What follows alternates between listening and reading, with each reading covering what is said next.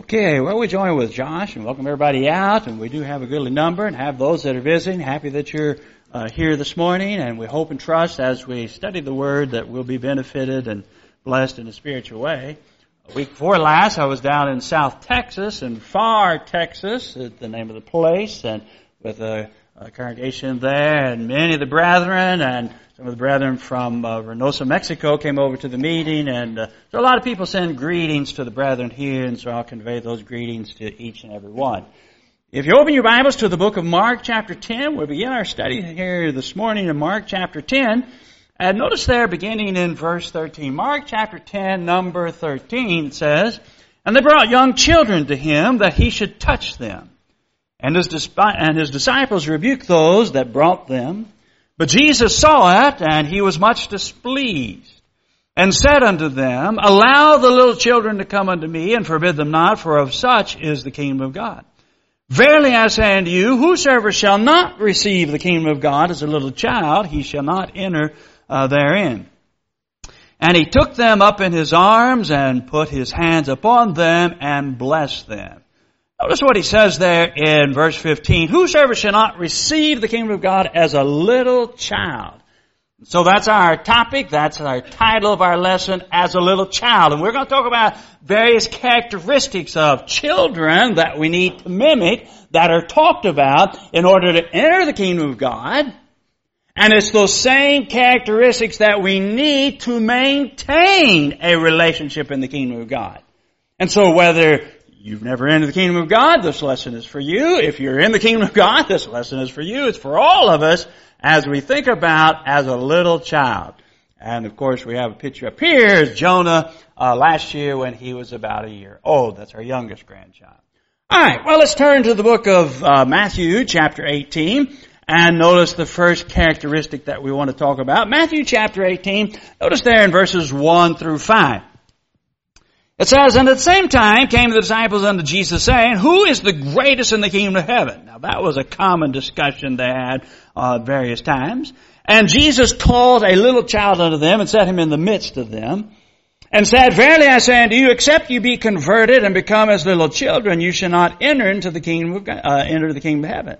Whosoever therefore shall humble himself as a little child, the same is greatest in the kingdom of heaven.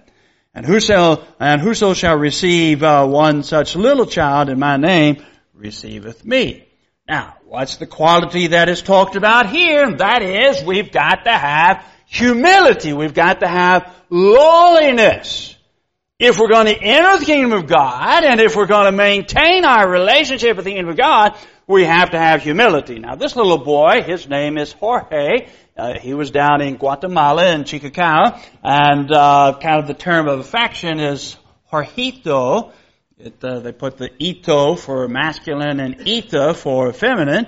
It's kind of like uh, when Josh was young, we called him Joshi. And Luke, we called him Lukey. Well, in Latin America, they say Jorgito instead of Jorge, Jorgito. And he was just a lovely young man, a young child. And he represents, of course, what we're talking about, that we have to be humble. We have to have humility if we're going to enter the kingdom of God. And if we're going to be the kind of people that we need to be as God's children, we have to walk in humility, in lowliness. And when you think about little children, they don't run around with kind of like an air about themselves, like they're all proud and cocky and, and all puffed up. Uh, you just don't see that in little children. Now, they soon learn and mimic from adults, but little children, well, generally the real small ones, they, they walk in humility. And if they're all dressed up, it's okay. And if they're just wearing rags, it's okay. Because they're walking in humility and lowliness. And that's the kind of quality that we need to have. And of course, the contra, the opposite side of that would be arrogancy and smugness and self-sufficiency. Over in the book of Luke chapter eighteen, you see this sharp contrast of humility on the one side and self-righteousness and arrogancy and pride and pomp on the other. In Luke chapter eighteen, it says there in verse nine, "And he spake this parable unto certain who trust themselves that they were righteous and despised others." So we're talking about as Jesus is describing, people that are self-righteous, people that kind of get smug. Here's people that he describes in the story. Uh, that is a, this great contrast of being very smug and, and proud and arrogant, and humility on the other side. He says, two men went up into the temple to pray, the one a Pharisee, and the word Pharisee means separated ones. That is, these were the people that thought they were the watchdogs of uh, orthodoxy, and that they were so godly and wonderful and marvelous in God's sight. And the other, a tax collector. And the Pharisee stood and prayed thus with himself. He's praying with himself. He's not even talking to God. He uses God, but he's really just talking with himself, kind of bragging about himself. He says, God, I thank you that I'm not as other men are, extortioners, unjust, adulterers, or even as this tax collector. I fast twice in the week. I give tithes of all that I possess. Well, now, what's the point? The point is that he's pretty, pretty smug, pretty arrogant. Yeah, maybe he had not gone out and committed murder that week. And yeah, maybe he didn't set anybody's house afire, but was he sinless? I mean, was he sinless? Had he never done anything wrong? I mean, the point is, that so often when we ask God to forgive, as as uh, Rick mentioned in the prayers, sometimes it's the things that we do, but so many times it's things that we don't do. I mean, did we do exactly everything that we needed to do this week? And could it be that we might have had some bad thoughts? Maybe we failed to give gratitude and give thanks. I mean, ingratitude is just as much of a sin as any other sin as you study the Bible. So here we have the proud Pharisee and verse thirteen, and the tax collector standing afar off would not so much as lift up his eyes unto heaven, but he smites upon his breast and says, God, be merciful to me, a sinner. Jesus says, I tell you, this man went down to his house justified rather than the other, for everyone that exalts himself shall be abased. I mean, we can lift ourselves up in pride and really think that we're something and be smug and arrogant. Well, those that exalt themselves shall be abased, and he that humbles himself shall be exalted. So we bring ourselves in humility. And so we have to have humility. We have to walk humble. God resists the proud, James says, and gives grace unto the humble. So we're going to have humility like the little child if we're going to maintain our relationship in the kingdom of God. If we're going to enter the kingdom of God, we have to have humility.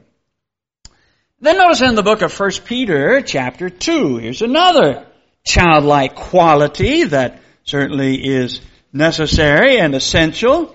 In First Peter chapter two, verses one and two, it says, wherefore laying aside all malice and all guile and hypocrisies and envyings and all evil speakings, as newborn babes desire the sincere milk of the word that you may grow thereby. So, oh, what do we have to have? Well, we have to have a desire for food. Little children certainly represent that. Now, this is Jeremy Bowling's little boy. Uh, last year in uh, April, I was preaching there, and Sunday we had a get together after services. This is Mister Elijah, and he was really into his macaroni and cheese. I mean, he, he he really he was really hungry, and he was going at it. I mean, both fists. I mean, he he, he was into the macaroni and cheese. Well, what does that illustrate? Well, little children, when they're hungry, they're ready to eat. I mean, think about little babies. When they wake up in the middle of the night, do they say, "Oh, well, wait a minute, it's the middle of the night. I can't just." disturb mom and dad. They need to get their rest. You know, they've got obligations. No, they'll wake you up because they're hungry. It just strikes them. And they have this intense desire within their, their body for to be fed. And so it is spiritually, we need to have this great desire for spiritual food, to be nourished with the words of God. Uh, Jesus said in the Beatitudes, blessed are they that do hunger and thirst after righteousness. And that desire is a, is a very intense desire. We're not going to be satisfied with cotton candy. We need, we want food. And so it is that we want spiritual food. If our mindset, if our disposition is right, we'll have this desire for the, for the manna that comes from above. That we want to know, that we're longing to know, that we're seeking and searching and knocking and asking, seeking for divine truth. To satisfy the answers, to know what God's will is. That's the child of God. That's the person that's going to enter the kingdom of God, is that they have this burning hunger and thirst for righteousness. Yeah, they're going to be filled, as Jesus said. And so it is that we've got to, as the children of God, that we desire for spiritual food. And certainly a great lesson for us, that we're always longing for uh, the words of God and for the teachings of the Lord. Here's another quality that we find as we study the Scriptures about little children that is described. Notice there in the book of Matthew chapter eleven. In Matthew chapter eleven, notice there number twenty-five, number twenty-six. Matthew chapter five, no, chapter eleven, twenty-five and twenty-six. And at that time Jesus answered and said, I thank thee, O Father, Lord of heaven and earth, because thou hast hid these things from the wise and prudent, and hast revealed them unto babes. Even so, Father, for so it seemed good in thy sight. Well, what's the quality that we're talking about here? Well, the quality is that we need to be ready to learn, docile in teaching. There's a picture of Hannah when we visited the Cincinnati Zoo there at the statue, laying her hand upon the book. And kids, you, you ever notice how kids, they, they, they're ready to learn? I mean, they get a new toy, and maybe they start fiddling with it, and they want to try to figure it out, and they don't really, they can't figure it out, so whether, you know, help me, what I do? They, they, they want explanation. Why? They want to learn how to do it. I mean, kids like to learn. They want to learn. Well, in general, that's the way it is. The kids want to learn, especially things that they like or that seem very interesting to them, that they're ready to learn. And that's exactly what Jesus is saying here, that the things of God are revealed unto the babes, the wise and prudent. Now, who, who would be the wise and prudent? Well, that would be people that's kind of puffed up in their own mind, thinking, well, they already know. And people that think they already know, how much can you help them? Well, not much, because they're not going to pay attention. They think they already know. They don't need to learn. And so they're not going to pay much mind to anything that you have to say. And so Jesus said the things of God are going to be hidden from them, from the wise and prudent. And unfortunately, we have a lot of people like that in the religious world. And sometimes it can even befall us that we get in that same mindset if we're not careful. We need to always be ready to learn and to listen in the study of God's Word. I remember when I went to school, the first day of school. That would have been, well, next next next uh, September.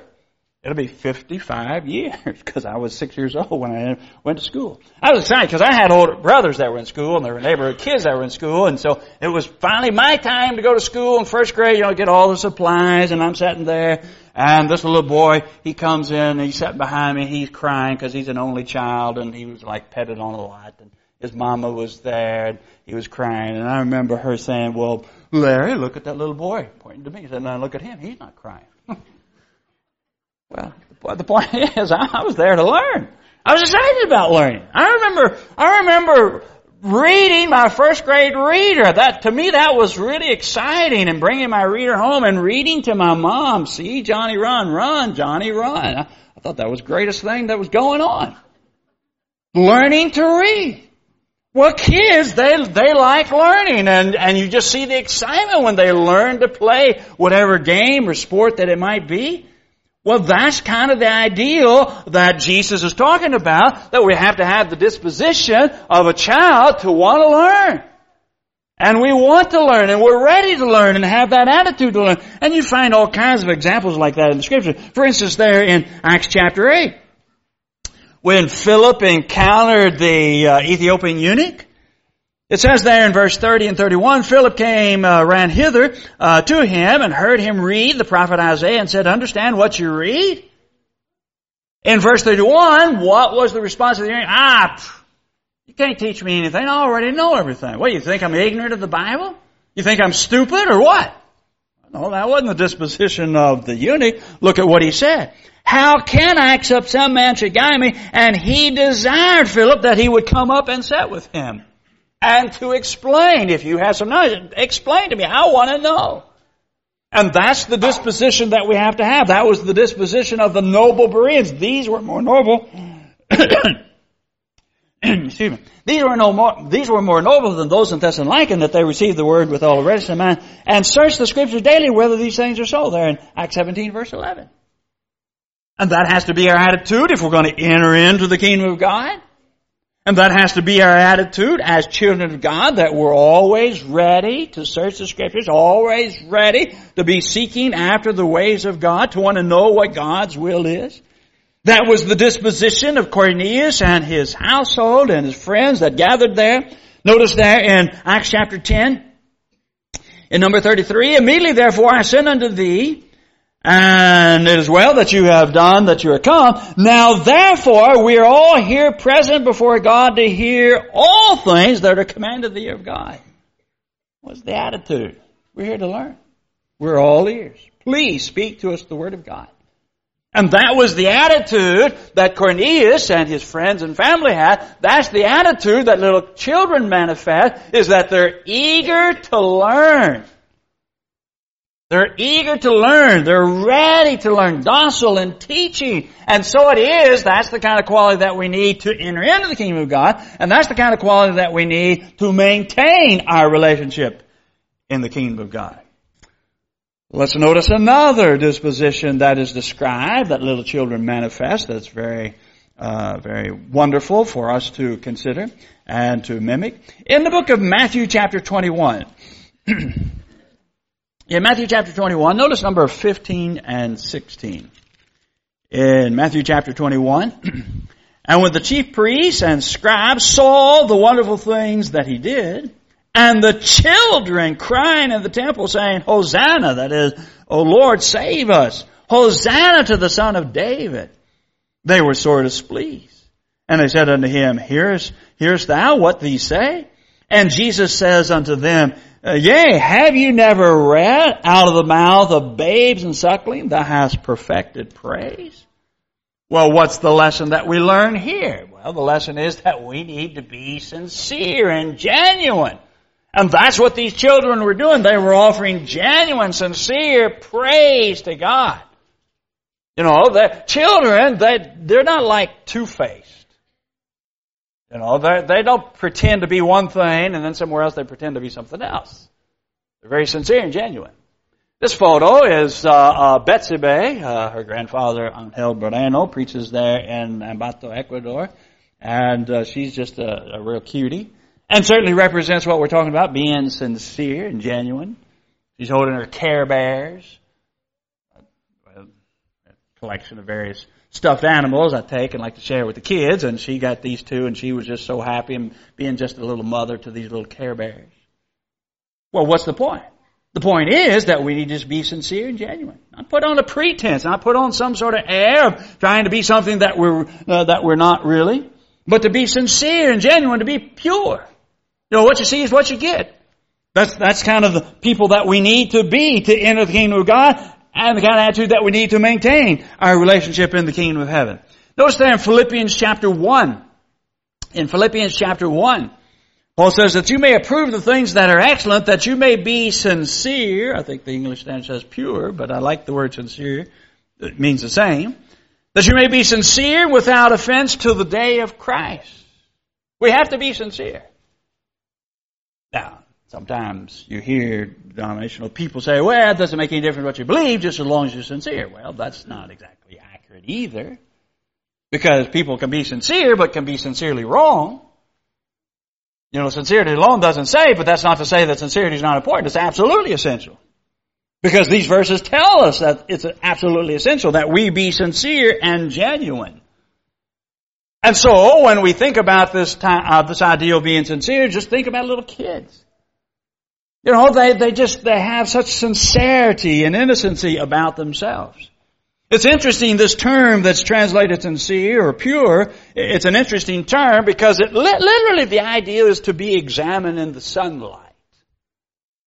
You know, maybe you're, you work with crafts or wood. Suppose you, you were making this, this placard, this, this, uh, wooden, Uh, display.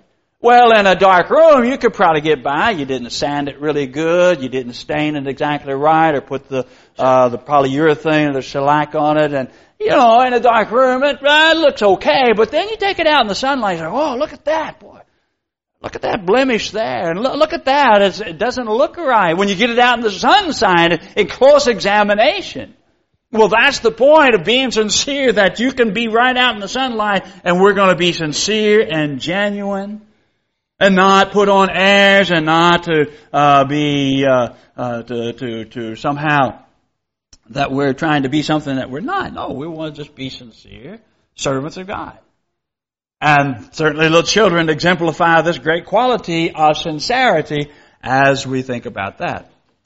Well, then we have another one when uh, we study the Scriptures about little children and the qualities that they manifest in the book of First Corinthians chapter fourteen. In First Corinthians chapter fourteen, verse twenty, Paul says, uh, Brethren, be not children in understanding, howbeit in malice be ye children, but in understanding be ye men.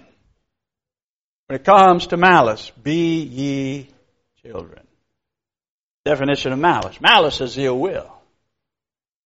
It carries the flavor of holding a grudge. Holding feelings, harboring feelings. Children, they, they don't, you know, they don't have that, that idea of, of being, you know, having feelings and carrying feelings and being mad and getting mad on and just having this ill will in their hearts. This little girl, she, uh, when I was in the Philippines this fall, she was just a cutie. Little big, little big black eyes there. I don't, I don't remember her name, but I thought she was just so cute. Just so innocent. Representing what we're talking about, to be without malice. I, I thought I was, I thought I was privileged to get that. To carry her for a few minutes, because a lot of little ones, they kind of afraid of strangers, but wow, she let me carry her. So made that picture of her. And that's what Paul is telling us when it comes to ill will, animosity. Be like little children. They don't carry grudges. They don't carry this ill will, this animosity in their heart. Over in the book of Matthew chapter eighteen, Jesus gives a great story here in, in, in reply to the question of Peter. It says there in verse twenty-one, beginning in uh, Matthew chapter eighteen, verse twenty-one. Then came Peter to him and said, Lord, how shall my brother sin against me, and I forgive him till seven times? I guess maybe Peter thought that was pretty generous. Forgive seven times? And he said, I say unto you, Uh, unto, I say not unto you until seven times, but unto seventy times seven. Now, he's not literally saying, after four hundred ninety times, you don't have to forgive anymore. Numbers are just used symbolically. That is, be always ready to forgive is, is the point. So he goes on to give a parable of this importance of being forgiving, not carrying malice and ill will. Verse twenty-three, Therefore is the kingdom of heaven like unto a certain king uh, who would uh, take account of his servants. And when he had begun the reckoning, one was brought unto him who owed him ten thousand talents. Now that, if you translate that, that would be like hundreds and hundreds of millions of dollars. I mean, it's, it's phenomenal. Incredible amount of money. Probably most of us, if not all of us, I mean, who has hundreds, hundreds of millions of dollars? Now, there are a few people in the world that are billionaires. It wouldn't be a problem, but But for most of us, we would certainly relate. Hundreds and hundreds of millions of dollars would be a phenomenal amount of money to owe. And it says in verse twenty-five, But since he had nothing to pay, his Lord commanded him to be sold, his wife and his children, all that he had, and payment to be made. And the servant therefore fell down and worshipped him, saying, Lord, have patience with me, and I will pay you all. Then the Lord of that servant was moved with compassion, and released him and forgave him the debt. The hundreds and hundreds of millions, okay, you're forgiven. You, you don't owe me anything. What a tremendous uh, blessing to receive such forgiveness, such mercy, such compassion. But the same servant went out and found one of his fellow servants who owed him a hundred pence. And he laid his hands upon, upon him and took him by the throat, saying, Pay me what you owe. And his fellow servant fell down at his feet, showing great humility, and besought him, saying, Have patience with me, and I will pay you all. Well, that probably could take place. And he would not, and when he cast him into prison till he should pay the debt. So when his fellow servants saw what was done, they were they were very sorry, and came and told unto their Lord all that was done. Then his Lord, after that he had called him, said unto him, O you wicked servant, I forgave you all your debt because you desired of me. Should not you also have had compassion on your fellow servant, even as I had pity on you? And his Lord was angry and delivered him to the jailers till he should pay all that was due unto him. So likewise shall my heavenly Father do also to you, if you from your hearts uh, forgive not everyone his brother their trespasses. What's the lesson? Well, don't hold malice. Don't hold ill will. Don't hold animosity. Don't hold a grudge in your heart. Be willing to forgive, to bury the hatchet. Little children, they're just great. I, yeah, you ever see kids? Sometimes kids, you know, they get in a dispute and they're, you know, they're hollering and they're mad and they're angry. And then it's like, you know, twenty minutes later, they're like the best buds, you know. They're all in arms and they're laughing and they're playing. They don't hurt. They don't hold a grudge of what happened twenty minutes ago, thirty minutes ago, yesterday. Sometimes as adults, we, we hold these grudges. We hold these feelings, and, and we can't hold feelings. I mean, we can't have this unforgiving heart and, and just hold malice in our hearts. We've got to be willing to let things go and just turn it over to the Lord. And that's really a blessing, because if you hold animosity in your heart, it, it, well, the person you hurt, generally, you hurt yourself the worst. Uh, like a story I heard one time, this lady, she she was being reviewed by the principal, and she, she felt like she didn't get the correct review. And so she had this animosity about this principal. Well, he wound up moving away, went moved to the other side of the state, and there was like a state conference, and she was there, and this was after like ten years. She thought, you know, I'm I'm just going to go up to Mister Mister Principal, and I'm I'm going to talk to him. I'm just going to get this off my chest. And she walks up and she says, Mister Principal, do you remember me? He goes, no, I don't remember you. So ten years, she's been holding these feelings for ten years, and he, he didn't even remember it. So who did she hurt? She hurt, she hurt herself, carrying this malice and this ill will in her heart. Yeah, sometimes people do things that are wrong. Is it, is it okay? No, it's not okay. Is it right? No, it's not right. But we just turn that over to the Lord and just get a burden off our heart. You know, vengeance is mine, I will pay, saith the Lord. And we just have that kind of feeling and just get it off our chest, and we'll just let the Lord take care of it. If they don't make it right, then they'll just answer before the Lord. So just don't carry malice. Be like little children. They don't carry malice in their hearts. And then there's another quality that certainly, about children, that's certainly great to learn, and that's the, the quality of persistence. Look there in, in uh, Luke chapter eleven. In Luke chapter eleven, it says, it came to pass that as he was praying in a certain place, when he ceased, one of his disciples said unto him, Lord, teach us to pray, as John also taught his disciples. And he said, and he gives us the model prayer, when you pray, say, Our Father which art in heaven, hallowed be your name. Uh, your kingdom come, your will be done on earth as it is in heaven. Give us this day our daily bread. And forgive us of our sins, as we forgive uh, everyone who is indebted to us. And lead us not into temptation, but deliver us from the evil. And he said unto them, Which of you shall have a friend, and shall go unto him at midnight, and say unto him, Friend, lend me three loaves. Now, you got to think, back in the first century, they didn't have like twenty-four hour Walmarts or twenty-four hour Kroger's or whatever. So, so here somebody's come, and they need they need to have some bread and food for the visitors come a long way, and so they're like knocking on people's houses. Hey, buddy. Hey, friend. Can can I need I need a few loaves of uh, of three loaves? Uh, can I borrow them?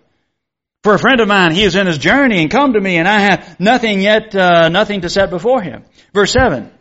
And when he was within, answering, saying, Trouble me not. The door is now shut, and my children are with me in bed, and I cannot rise and give. Now,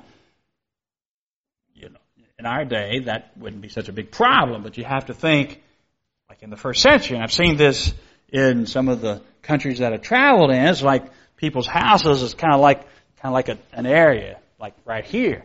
And so they have, you know, they have like mats they unroll for beds, and they have like chairs they'll stack up, and they'll unstack them to eat, and the, the corner over there is kind of the kitchen area, and, and they'll cook, and so you, you put those things away, and you lay out the mats for everybody, and everybody sleeps in the same little area. So it's not like we have separate bedrooms for all our children, and so they would never know anyway if you got up in the middle of the night. But you put that picture in your mind, you, under, you understand why this fellow don't want to get up. Because if you ever wake your kids up in the middle of the night, you know how much trouble it is for getting them back to sleep. They don't want to go back to sleep. They're up, and, well, you know how that is. And so uh, he says, I say unto you, though he will not rise and give him because he is his friend, yet because of his importunity, or that is because of his persistence, he will rise and give him as many as he needs. And I say unto you, ask and it shall be given you. Seek and you shall find. Knock and it shall be opened unto you. For everyone that asketh receiveth, and he that seeketh findeth, and to him that knocketh shall be opened. If a son shall ask bread of any one of uh, one of you that is a father, he will give him. Will he give him a stone? No. If he ask a fish, will he give? Uh, will he? Uh, will he give? Uh, will he for a fish give him a serpent? Well, no. Well, what's the point? Well, persistence. Like children, you know, they try to learn things, and they're very persistent. There's a picture of Landon. He's been playing soccer the past couple of years, and you know, you. Kind of when you first start a game, you don't, you're not really good at it, but then they keep hanging in. Whether it's, uh, uh, you know, playing a sport, or whether it may be playing a video game or some other game, you know, children, they manifest the quality of persistence. They just keep, keep, keep coming back and keep trying and trying and trying.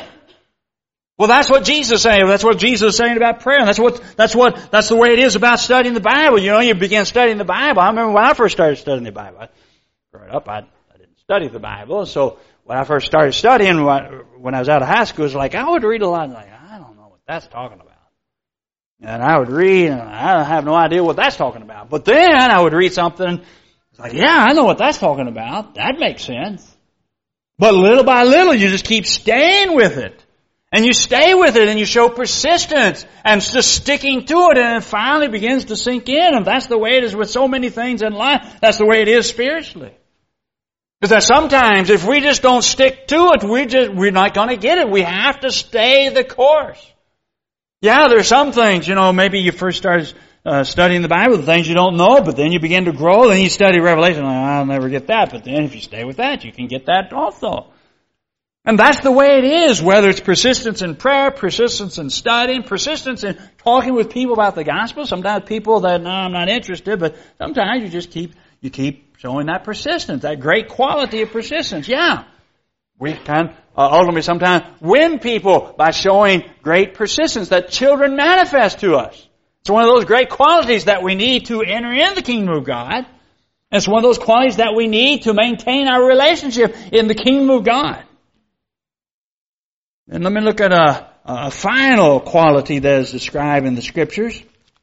Childlike quality that we need, found in the book of Ephesians chapter five and verse one. Ephesians chapter five and verse one, it says, be therefore imitators of God as dear children, or followers, other translation says. To be an imitator. Imitator. Mimicking. Mimicking. Mimicking what you see. Mim- mimic- mimicking what you hear. This photo is uh, Brother Moise. Uh, who preaches down in San Luis Potosi when I was there back in March. And uh, the two girls on the ends is from one daughter, two granddaughters from one daughter, and the three in the middle from others. But those, uh, we were we had gone down to the park, and any, anyway, we all mimic holding up the, the peace sign there. I thought it was just really cute because that's what kids do. They're great about mimicking. They sort of watch what the other kids are doing. They just sort of look at how other kids do that. And they do the same thing with parents and adults. They they mimic, they imitate. And hopefully, that of course tells us as parents that we need to be setting a good example in attitudes and actions and manners and dispositions, because children are going to mimic. That's just the nature of children, and that's the way it needs to be as children of God, that we need to be mimicking. We need to be mimicking God. We need to be mimicking the great heroes of faith. I mean, just take that survey through Hebrews chapter eleven. Look at all these people of great faith. Well, we can mimic their faith, mimic their action, mimic their attitude. Like at the end of the class, we were studying about Joshua. But as for me and my house, we will serve the Lord. What a great attitude. Disposition to mimic, to be a leader in your in your family and, and for others. And therefore, that's what we need to do, is to is to be leaders, so uh, we can set examples for little ones. But uh, as children of God, we want to mimic the great heroes of faith and to follow the, the great examples that are found in the Scriptures as we imitate it. And children, they, they, they do that so often. I remember one time walking around the block with Landon when he was our oldest grandchild. When he was little, he was like only three, maybe four. And anyway, there was a can along the road, so I just squashed it to put it in the bag to take to recycling. And lo and behold, I look back, and he's stomping on a piece of paper. Wow. He saw his grandfather. He thought, well, that's what you're supposed to do. You're supposed to stomp stuff. And he picked up his piece of paper. I was picking up a can, but but anyway, I thought it was cute. But it illustrates, you know, kids mimic and imitate. And we need to be imitators of God. Be imitators of Jesus. And have the attitude of Jesus and the disposition of Paul and, and other great heroes of faith that are described in the Scriptures. Yeah, when we look at little children, there's many lessons to be learned as you, as you take the survey through the Scriptures that are necessary to enter into the kingdom of God.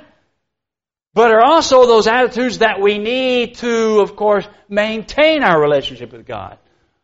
And it says, verily I say unto you, whosoever shall not receive the kingdom of God as a little child, he shall not enter therein. Of course, we all know that girl there. That's Hattie. She's right down here when she was littler. But yeah, we've got to be like a little child if we're going to enter the kingdom of God. And if we're going to maintain our relationship with God the Father, we've got to have attitudes of little children.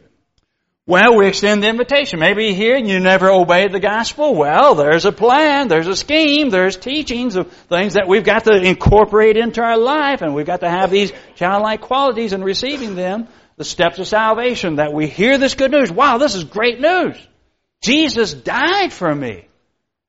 And when I believe that with all my heart and Jesus' death, burial, and resurrection, and I'm willing to repent and then to acknowledge with my lips, yeah, I believe Jesus Christ is the Son of God before men, and be willing to be baptized, yeah, I could become a Christian also and be adopted in the family of God, and then to rise to walk in newness of life and just be faithful to death.